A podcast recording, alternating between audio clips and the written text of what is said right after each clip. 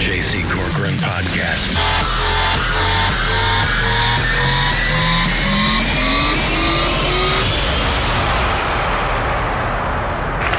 And here's another thing, you know, I think people think that a woman couldn't be commander-in-chief of the army because she'd be afraid to kill you if she had to. I don't think it's so. She'd kill you. Just not in ways in which you're accustomed to seeing people get killed, that's all. I mean, she wouldn't use a boat or a tank or a plane. That wouldn't be her style. It'd be too obvious. Thinking back, I'd say if a woman really wanted to kill you, she might just get to know you first, then after a while, have you do it to yourself.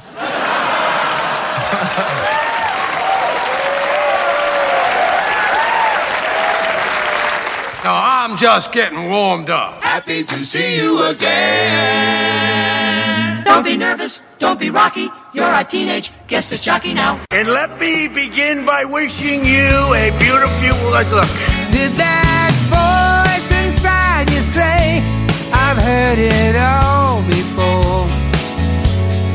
It's like deja vu all over again.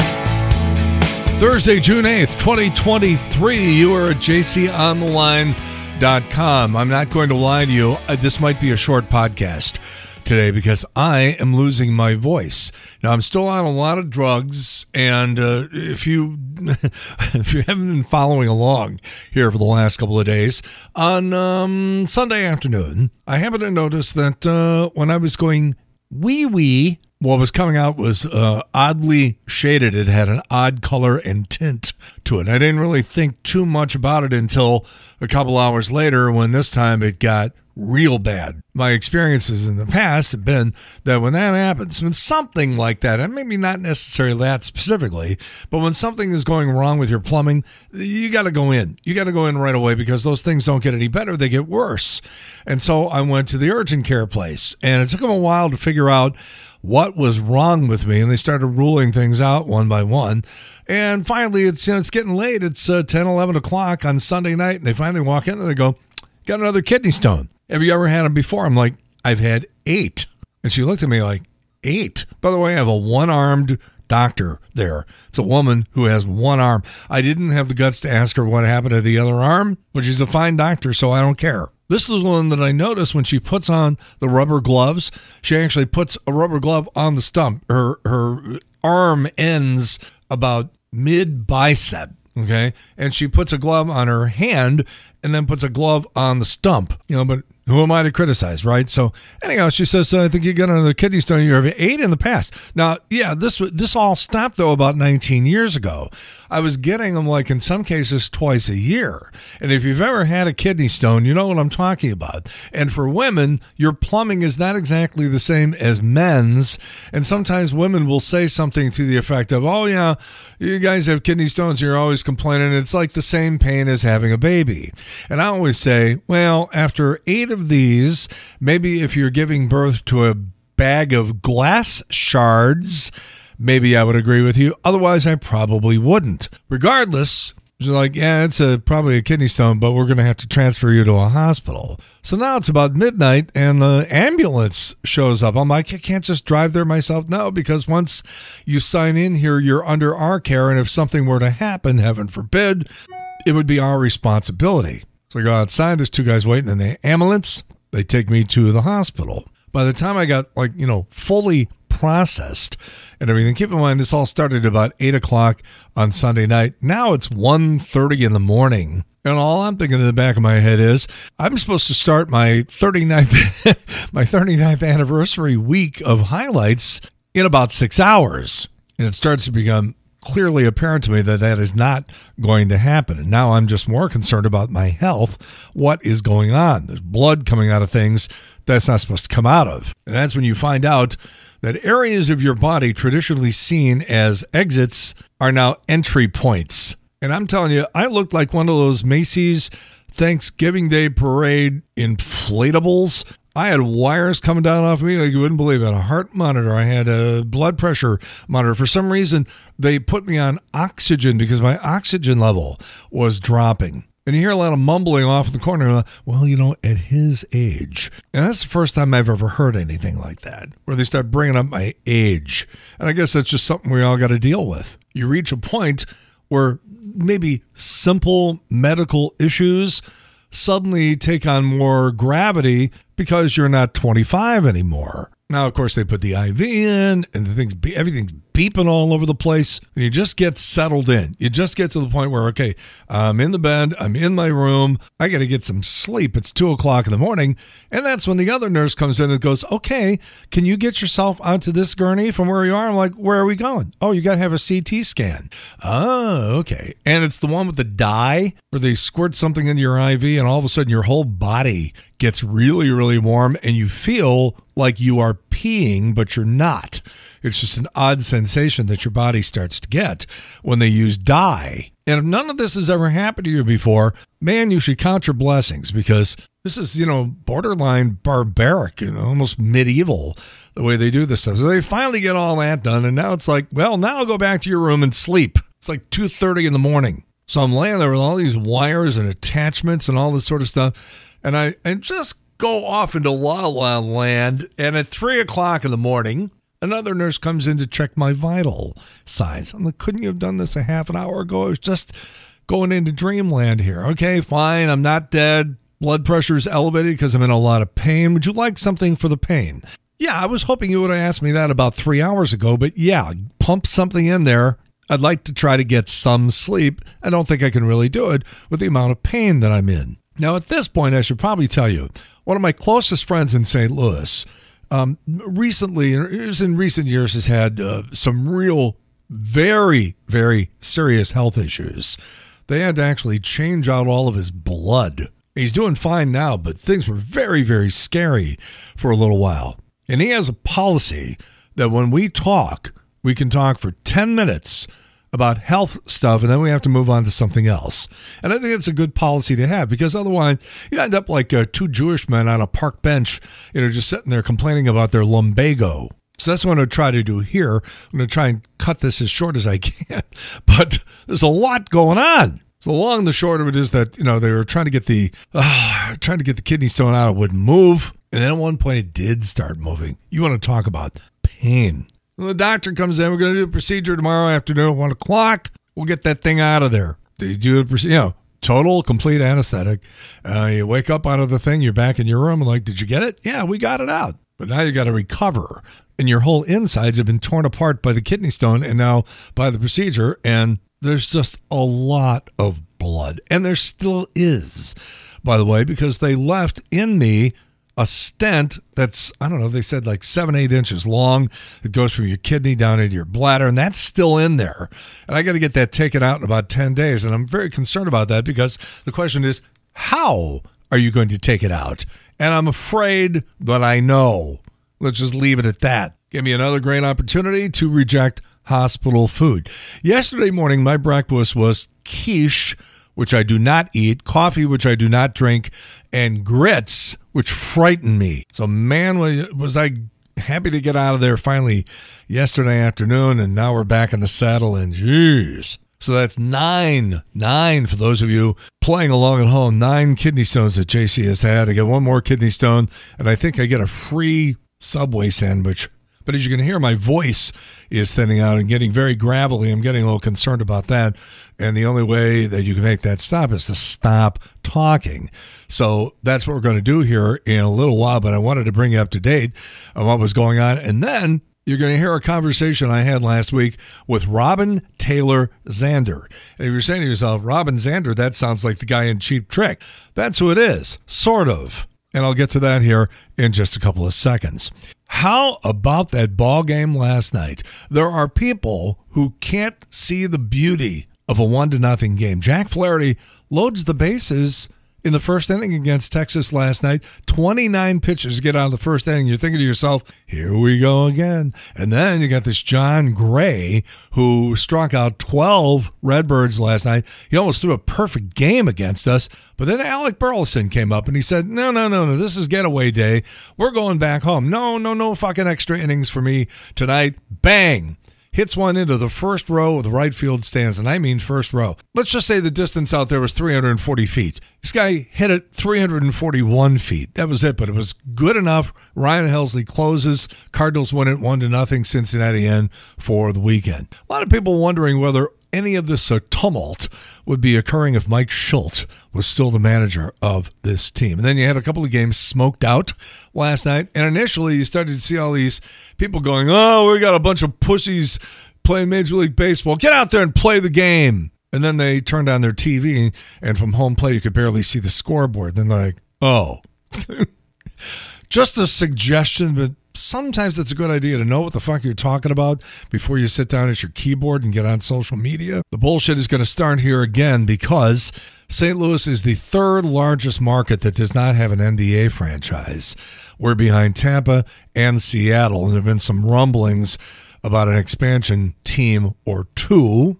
Speaking of rumblings, Cardinals might be interested in Cleveland starter Shane Bieber, and Cleveland supposedly interested in Brendan Donovan, Matt Liberatore, and I guess the Cardinals would toss in Tyler O'Neill, who right now doesn't have much trade value because he's been hurt all the time. He's so strong and he's so muscular. The guy is just like Popeye. It's the nickname they used to have for Steve Garvey back in the seventies. But this guy, but you know, I don't know that that's necessarily good for a baseball player to be built like that. It's not football. It's baseball. It's a whole different set of muscles that you use, and you use them in a different way. So I don't know. This was supposed to be the breakout year for Tyler O'Neill, by the way. At the beginning of the season, the Cardinals made it very obvious that they were expecting big things this year from Tyler O'Neill, and we're not getting it because he's hurt. I don't think anybody is happy with this P G A merger with the Live guys. That's a no-win situation. After fourteen seasons, Panger going back to Chicago to be part of the Blackhawks T V team. Somebody posted a video of a guy at a Cleveland Guardians game eating ballpark mustard straight from the tub with a wooden spoon. You thought Saint Louis was boring. You're living in Cleveland. What do you do to make things interesting? Anybody got a camera? Watch what I'm going to do. And, of course, the big Big story. Well, there's two of them. They've made it uh, official now. They are investigating Donald Trump. He's probably going to get indicted here sometime before the summer is over. And I don't know, what would you do to fix C N N? They fired Chris Licht yesterday. This guy had a uh, pretty good track record up until now. He fixed Morning Joe. He fixed the C B S Morning News. He was uh, running Colbert's show. And so C N N came along and said, uh, we need you to fix the place. And he said, sure. But running a couple of shows, almost in a producer and creative capacity, seems to me to be awfully different from being the president of the entire network. And you get the idea that this guy was in over his head from day one.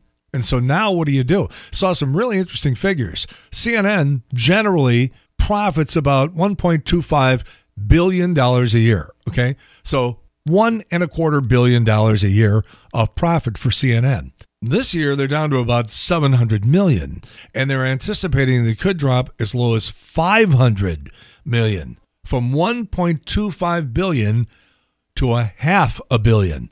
That's a huge drop. And you look at the T V now, I mean, okay, they've done so much damage, but, you know, you still have Anderson Cooper, got to be, you know, still one of the best journalists we have working right now. But the people who liked C N N because they didn't bother with things like Donald Trump, they're all mad. And the MAGA crowd, they might go over for the news conference or for the town hall, but they're not going to go back. So that whole exercise seemed sort of stupid, if you want to know something. So, you know, I, I'm not sure where to go from this point forward. And I remember back in the eighties, particularly the early eighties, you know, sometimes I'd come home on a Friday afternoon, come home from work, and I would have C N N on all weekend and never change the channel. And you had guys like uh, Bernard Shaw and Lou, uh, oh God, what was his name? Not Lou Dobbs, the other Lou. John Holliman was his name. Then, you know, when the Persian Gulf War broke out, wow. I mean, those guys, Wolf Blitzer and those guys were holed up in the hotel and giving us, for the first time, real-time video of the shock and awe stuff that was going on during the Persian Gulf War. I mean, if you remember during that Persian Gulf War when it broke out, you know, all the T V channels were covering it wall to wall, nonstop. Charles Jaco was out there from Saint Louis, and he was working for C N N at the time. And then uh, when it finally got to the weekend, there was a new Saturday Night Live scheduled, and everyone was like, well, what's Saturday Night Live going to do? You can't really make jokes. And Mike Myers and Dana Carvey said, oh, yeah? Hold my anthrax. Saturday Night Live will be seen immediately following this excellent report. You are watching Cable ten, Aurora, Illinois Community Access Channel. Mike's World Special Report, party time, excellent! Woo! Woo! Okay. Welcome to Wade's World Special Report. I'm your excellent and informed host, Wayne Campbell. With me, as always, is Garth. Party on, Wayne. Party on, Garth. Okay. For the last seventy-two hours, all we've been doing is watching television coverage of the war in the Gulf non-stop. We haven't been out of this basement in three days. We got three sets down here, man. It's a media circus. One set is on C N N, one set is on N B C, and one's on A B C. We didn't even bother with C B S because I'm sorry. Their coverage sucks.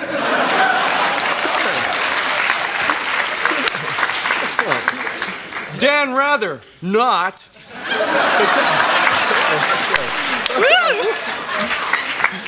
Okay, we've been surviving on a diet of Pizza Hut pizza and Jolt Cola. So we're a little fried. Yeah, man. But we're riding a humongoid caffeine and sugar buzz. I mean, I could bend spoons with my mind. I'm so tired that for a while there I was starting to hallucinate, man. At about four in the morning, Garrick Utley started to look like an alien. I just wanted to grab his big head and go, aah! Okay, our job tonight is more to inform than to entertain, because after seventy-two hours of nonstop three-set intense watching, I mean, we got so sucked into the coverage, you know, we didn't even bother to go upstairs. I mean, we just whizzed in the laundry room sink, you know? So... I don't mean to be conceited, but we are now experts in the field of military hardware and media coverage. All right, Garth, quiz me. All right, what is the range and speed of the Patriot missile? All right, the M I M one oh four Patriot, a surface-to-air missile with a range of thirty-seven miles at a speed of Mach three, primarily used against aircraft, yes, but battle-tested for the first time against Scuds. He shoots, he scores! Okay. All right. Woo! Excellent! All right, okay. All right. Okay. Now it's time for the best worst list of media coverage. Best worst, best worst, party time, excellent. Woo! Okay, all right. Okay, best name of a correspondent. Britt Hume, A B C. Jeez, I wish that was my name. It sounds like James Bond, you know? Hume, Britt Hume. All right. Congratulations, good work, my friend. Okay. Okay, worst name. C N N Pentagon correspondent Wolf Blitzer. Yeah, yeah, you're right. It's so obvious the guy made it up for the war. Yeah. It's Come like, on. I know. It's like, hi, we now take you to our war correspondent, Howitzer Explosion Guy. Okay. Best military hardware name, Scud. Scud! Scud! A Soviet-made short-range ballistic missile with a speed of Mach one and a range of three hundred miles. Good work, my friend. Excellent. Yeah, okay. Woo! You know, the first time I heard the word Scud, I thought it was like, you know when you see like a really pretty chick walking down the street, you know, about thirty feet away, and you go, hello, babe alert, right? But when you get closer, you go, oh my God, she's a Scud. What a Scud! You know, it's just like the missiles, right? You've got medium-range Chick Scuds and long-range Chick Scuds. It's brutal. All right, worst map. Nightline, A B C. What were they thinking? No, it's like a sandbox. I built a volcano in the third grade that looked better. Okay, best video, the Pentagon smart bomb tape. You know, the one that's so accurate it goes through the door. You know, the bomb that goes, knock, knock. Who's there? Ka. Kahoo. Kaboom! All right. Okay, worst going to commercial war theme. C N N, man. It was just a bunch of drums. Hey, spend some money. It's a war. Boom, boom, boom. All right, best haircut, Ted Koppel.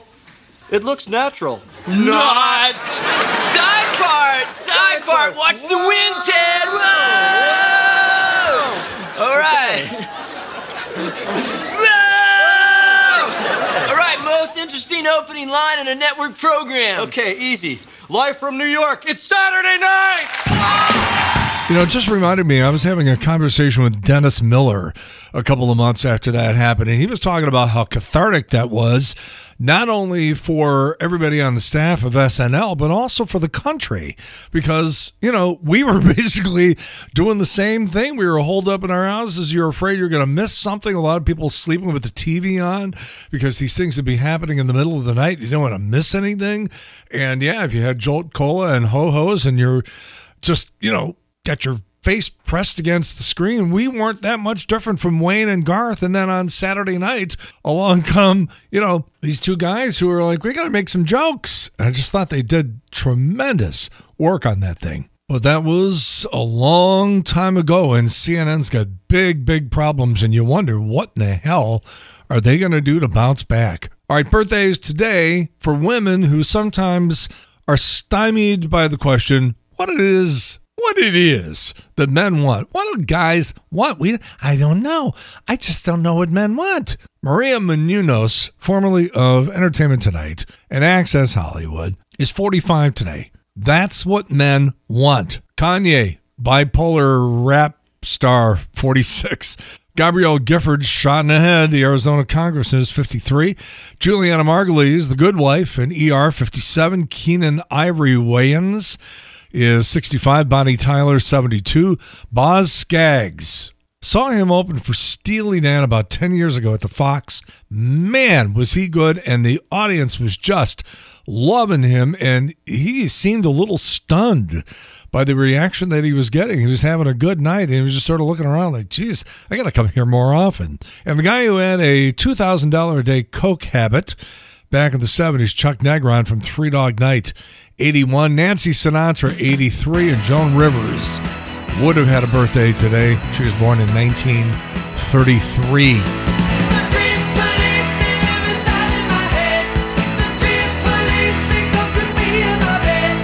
Do the morning show on the new radio station K-Wolf at one oh one point five in Saint Louis, one oh one point seven out of the Westplex and beyond, and we do rock and Americana, and we play a little bit of new music here and there too.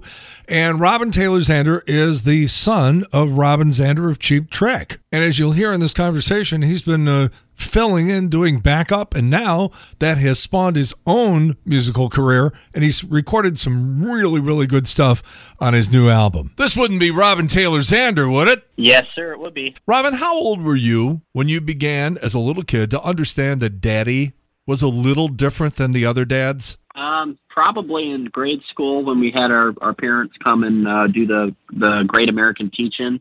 Um, he came in and, and brought his guitar and, and told everyone what he did. And, and then when, you know, everyone else went to their dads and, and, and mothers and stuff, you know, it was like, uh, well, they've, they work for a, a law firm, or they're an accountant, or they're a dentist. So then I realized, oh, so this isn't like a common occurrence, you know? So that's probably when I first realized.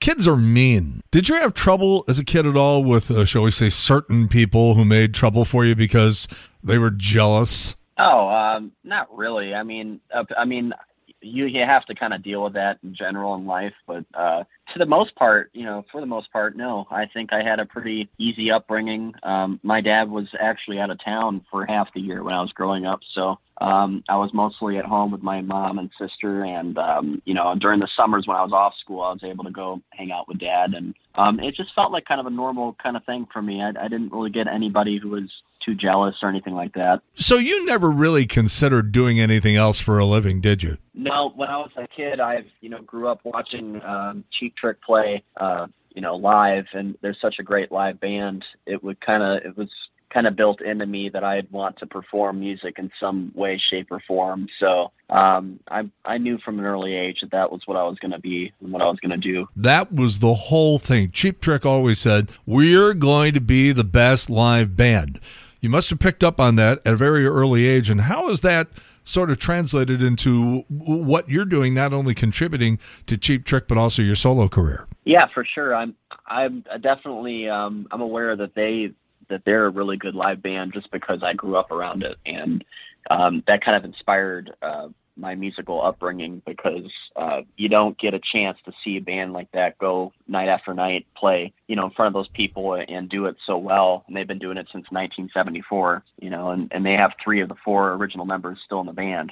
So, um, you know, that's pretty rare. I I definitely was, uh, I don't take it for granted that I, I was able to soak that all up as a kid. Um, definitely influenced my um, current musical upbringing. I want to talk about your new album, The Distance. We're playing High and Low, and probably going to get to some other stuff here on K-Wolf. The uh, inspiration you've talked about is uh, a little bit of Beach Boys, a little bit of Beatles, a little bit of the Bee Gees. I got to be careful how I say this. Your music can be very, very pretty, and there's nothing wrong with that. And it seems to be something that is getting lost on some of the new music bands that are out there right now. Like, you got to do something else than really, really make music that is really enjoyable to listen to. Just talk about those inspirations. I mean, this, if Brian Wilson put his name on High and Low, nobody would question it. That's how strong that influence is. Just talk about all that for a minute. Oh, well, I, I love I love Brian Wilson. I, I mean, that's one of my main influences growing up as a kid. Um, getting digging into my parents' record collection, I, I listened to a lot of British Invasion. I listened to a lot of Beatles and uh, the Kinks and the Who and the Rolling Stones. I listened to a lot of Beach Boys. Um, so you can hear that in the record for sure. Um, stuff like High and Low. Very strong uh, vocal melodies that, you know, they kind of harken back to that era of uh, music. So I, it's not really intentional. It's just kind of what I listened to at the time. And a lot of these songs are just born from that inspiration. So, um, yeah, I've, I mean, that's a huge compliment. I love I love Brian Wilson. Speaking of all that, what's the significance of the title of the album, The Distance? Well, it's really not significant. It was just the title of, uh, of one of the songs. And quite simply, it sounded like a good title for a record. And, um, the guy, that that was pretty much it. it. It doesn't have a meaning, really, other than what the song means. Um, but, you know, the the idea came from me and the co-producer, who's uh, Kenny Siegel. Um, he runs a studio called Old Soul Studios in Catskill, New York. And so we went up there for about a month, and um, we tracked everything. Uh, started with, you know, piano or guitar on every song, and then kind of just layered everything from there. I play all the instruments, uh, drums, bass, piano, all the vocals are me. So it's very much a representation of what, um, what I'm into. And by the way, that brings up an interesting point, because you've been filling in for Rick Nielsen, filling all, all different places in Cheap Trick, because you can play everything. And so somebody gets sick, somebody's got a cold, somebody's got the flu, whatever. And, you know, you don't want to cancel the tour. You don't want to, uh, you know, cancel any of the shows. And in slides Robin Taylor Zander. Yeah, I can play drums. Yeah, I can do this. I can do that. I, I mean, that must have been really fun. Well, that's how I first started playing with them in the first place, was uh, back in twenty seventeen. Uh, the drummer Dax was having his first kid with his wife. And so uh, they asked if I could fill in on drums. And that was uh, November twenty seventeen, and after that, when Dax came back, I uh, was asked to st- stick around, basically, and be a permanent member of the touring band and play rhythm guitar and background vocals. So that's my official um, job title. But, yeah, I've uh, filled in for everyone except for my dad. I filled in for Tom when he had heart surgery in, in uh, two thousand twenty-one. I filled in for Rick when he was sick last year for a couple months. And um, so, yeah, I've, I've pretty much played every position. Now, I want to tell you something that I don't know if you're aware of this or not, but, you know, when I was working and living in Northern Illinois in the upper Midwest, and, you know, this was uh, in the seventies, and Cheap Trick was just sort of coming out into the music scene. And anybody who spent time driving around in Northern Illinois knows that you have a lot of toll roads.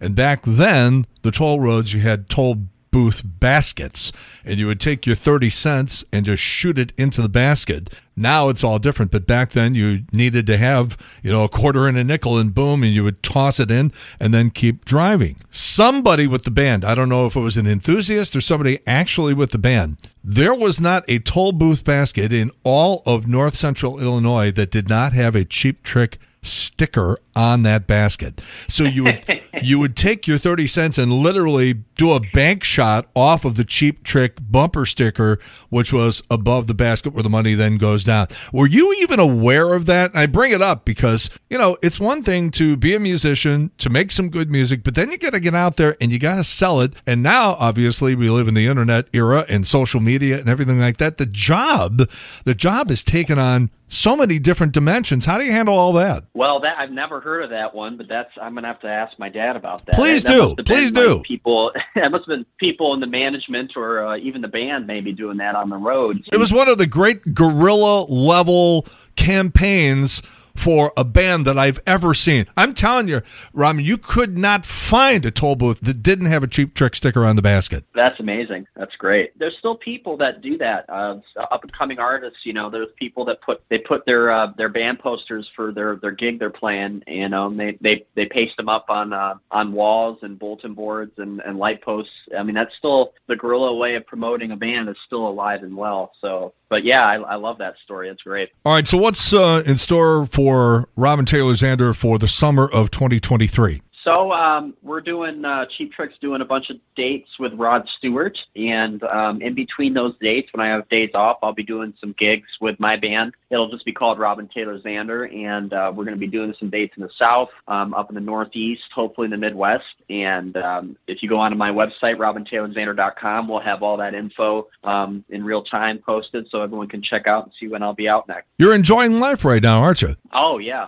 I've always, um, always enjoying um, the touring, and uh, just anything with music for me is uh, is a good day. You know, I, when I'm off the road, I'm at home. I, I record in a, a studio, music studio, and uh, I I just love music, man. Any any time that I'm even talking about it, I'm I'm into it. And finally, somebody downloads your music and they plug in their headphones and they say, I'm going to really give this a good listen. And I really think that your music, it really helps if you're listening with some earbuds or headphones on, because there's so many rich textures and uh, harmonies and everything. And you guys have really, really got this down. What do you want them to think? What do you want them to feel? What are you trying to say with the album, The Distance? Um, it's just an honest representation of uh, where my head's been at the past few years and um, the influences that I, I grew up on. You can really hear on this record. It's my first ever release, you know, so a lot of these songs have been living for a few years, you know, some more so than others. Some have been in my head for almost ten years. So um, it's much as much of a release for me to get it out and a relief than anything else. Um, you know, it's just like anything else as an artist, you want to get your work out um, to the masses to get some sort of reaction. And um, I'm just happy that it's finally out there. Robin Taylor Zander, you are on the launch pad. Let me tell you, this is uh, this is really getting ready to take off for you. The album is called The Distance. High and Low, What Am I to Do is another great track from the album. The title track is great, and you'll be hearing all those on K-Wolf as we continue to unveil the music of Mister Robin Taylor Zander with the album The Distance. Robin, it was a pleasure talking to you. Best of luck to you, and uh, I'm sure we're going to run into each other down the line. Thanks very much. Hey, anytime. Thanks for having me. How can you tell me that this is the story of our lives? Why can't it be something old, something new, or some other time?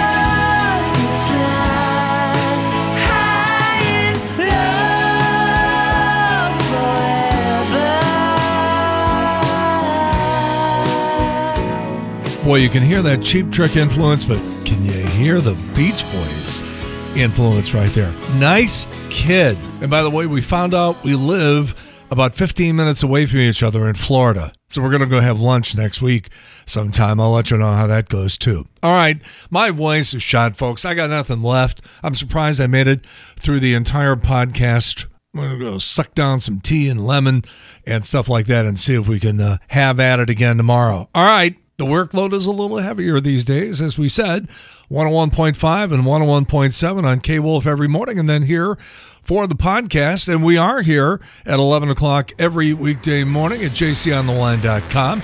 You may email me at j c at j c on the line dot com. Facebook, the showgram with J C Corcoran. Have a great day. Good to be back. In the meantime, we've beaten this one to death. Have a good one. See you later. Bye. The J C Corcoran Podcast.